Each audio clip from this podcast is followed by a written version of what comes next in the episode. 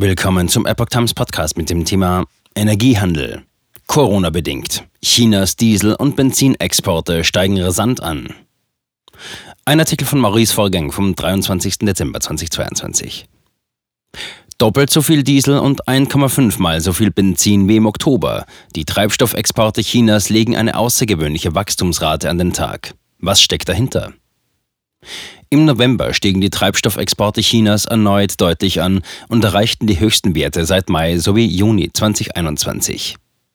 Die Exportmenge an Diesel betrug 2,1 Millionen Tonnen. Das ist doppelt so viel wie noch im Oktober und über 600.000 Tonnen mehr als im gleichen Vorjahreszeitraum. Der Export von Benzin stieg ebenfalls deutlich an. Die Ausfuhrmenge betrug im November 1,49 Millionen Tonnen. Das ist rund eine halbe Million Tonnen mehr als im Oktober und 810.000 Tonnen im November des Vorjahres, wie die Nachrichtenagentur Reuters berichtet. Schadensbegrenzung für angeschlagene Wirtschaft. Der Grund für den deutlich erhöhten Absatz an andere Länder beruht auf einer überraschenden Entscheidung, die das bevölkerungsstärkste Land im September traf. Die Entscheidungsträger wollten 15 Millionen Tonnen zusätzliche Exportquoten ausgeben. Das verfolgte den Zweck, die gedämpfte Wirtschaft wieder anzukurbeln. Denn durch die von der chinesischen Regierung verhängte Null-Covid-Politik litten die chinesische Industrie und der Handel enorm.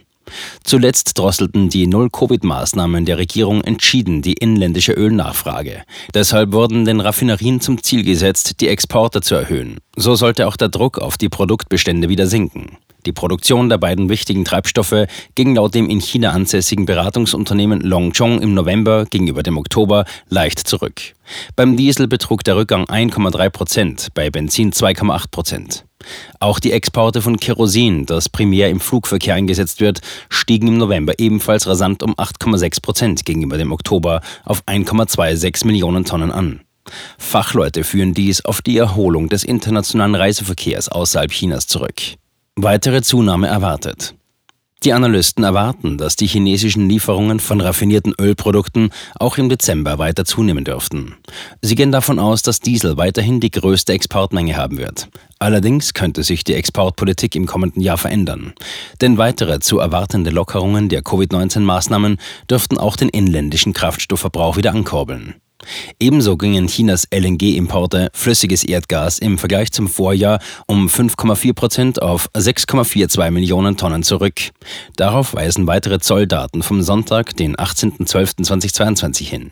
Die LNG-Importe umfassten in den ersten elf Monaten eine Gesamtmenge von 56,88 Millionen Tonnen. Dieser Wert liegt 20,1 Prozent unter dem Vorjahreswert.